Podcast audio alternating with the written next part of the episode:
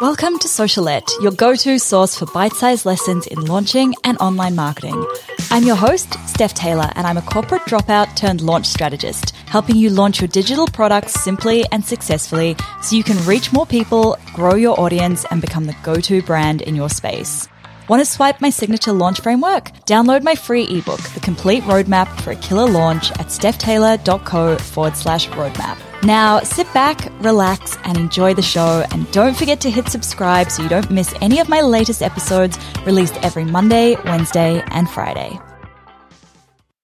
Hey, welcome back to Socialette. This is episode 341. And today I'm sharing a little bit of tough love about a couple of ways that you are being your worst enemy.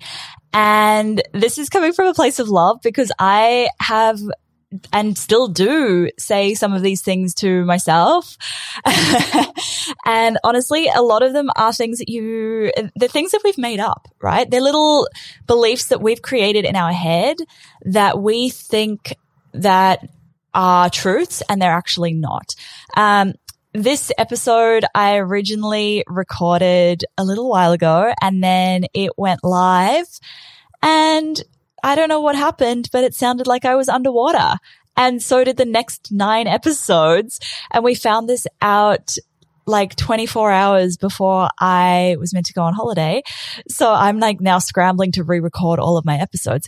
Anyway, pity party over.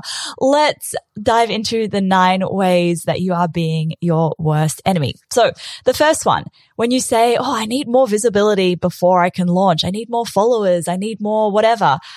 But then you do get that visibility and you freak out and you think, Oh, but not that much visibility. I don't want to be in the spotlight. The second way you're being your own worst enemy is by saying that you need to launch a whole library of products and then overwhelming yourself in the process. You can build a successful seven figure business with one or two products. You know, like the bulk of my revenue comes from one product. It's crazy. The third way you are waiting for your product to be absolutely perfect before you can launch it. And you never actually end up launching it because spoiler alert, it's never perfect.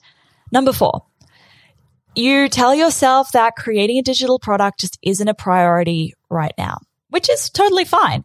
But the problem is that you end up being too busy with client work and you kind of cap your income which means that you are then stuck in this hamster wheel of having to work with your clients so you can bring in the capped income that you want and you never have the time or the you, you never have the time or the space to prioritize creating a digital product, which means that you stay stuck below this income ceiling that you've created for yourself. Number five, you are worried that it'll flop. You know, you think, oh, like what if I launch and nobody buys it? And the number one way to make sure that nobody guarantee that nobody buys your digital product is to just not launch it. So, you know, by not launching it, yeah, you're making sure that nobody's going to buy it. Number six, creating a digital product takes too much work and it's too much time. And then you instead spend that same amount of time scrolling through Instagram or in Facebook groups or wherever in, in Clubhouse. That's the latest one. it blows my mind how much time people are spending in Clubhouse these days. It's like you could create a whole brand new product in a month with the amount of time that you would spend on Clubhouse. Number seven, I don't know where to begin. You know, have you heard that one? Like, oh, I just, I feel so overwhelmed. I don't know where to start. So you just end up not starting. You don't begin. Here's the thing. Once you start taking action, the path reveals itself. So you need to, once you begin, you'll start to figure out where to go from there. It only feels overwhelming because you haven't actually done anything. Number eight. This one's a favorite one of mine. I don't know what the difference between my paid product and my free content should be, so I'm just gonna make it all free. Hmm, I used to do this a lot. And here's the thing. You think you're helping people by making it free. They don't value it unless they're paying for it. You can give them the best advice in the world, but they're probably not going to go out there and implement it because they have no skin in the game. They haven't invested anything in it. So they have nothing to lose. So I ha- now believe in charging for my best stuff. I used to say, give all my free stuff away, f- the best stuff away for free. Now I think, no, my, I need to charge for my best stuff so that they value it and take action.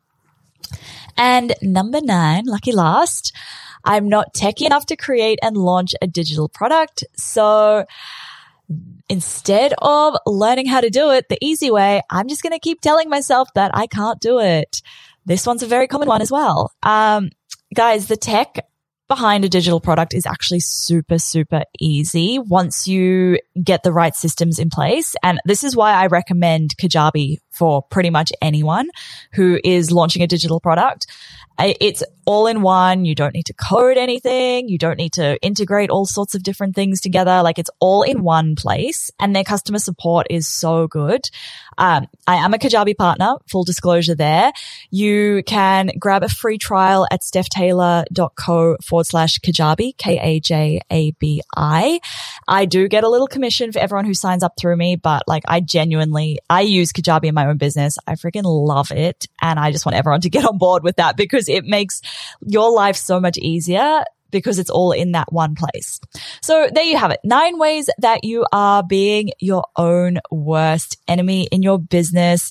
Make sure you hit subscribe so you don't miss any new episodes released every Monday, Wednesday, and Friday. And if you're enjoying this show, I do really appreciate a quick rating and a review. And, you know, if you have any friends who might enjoy it, I'd love it if you could tell them about it. Thanks so much for listening. Catch you next time.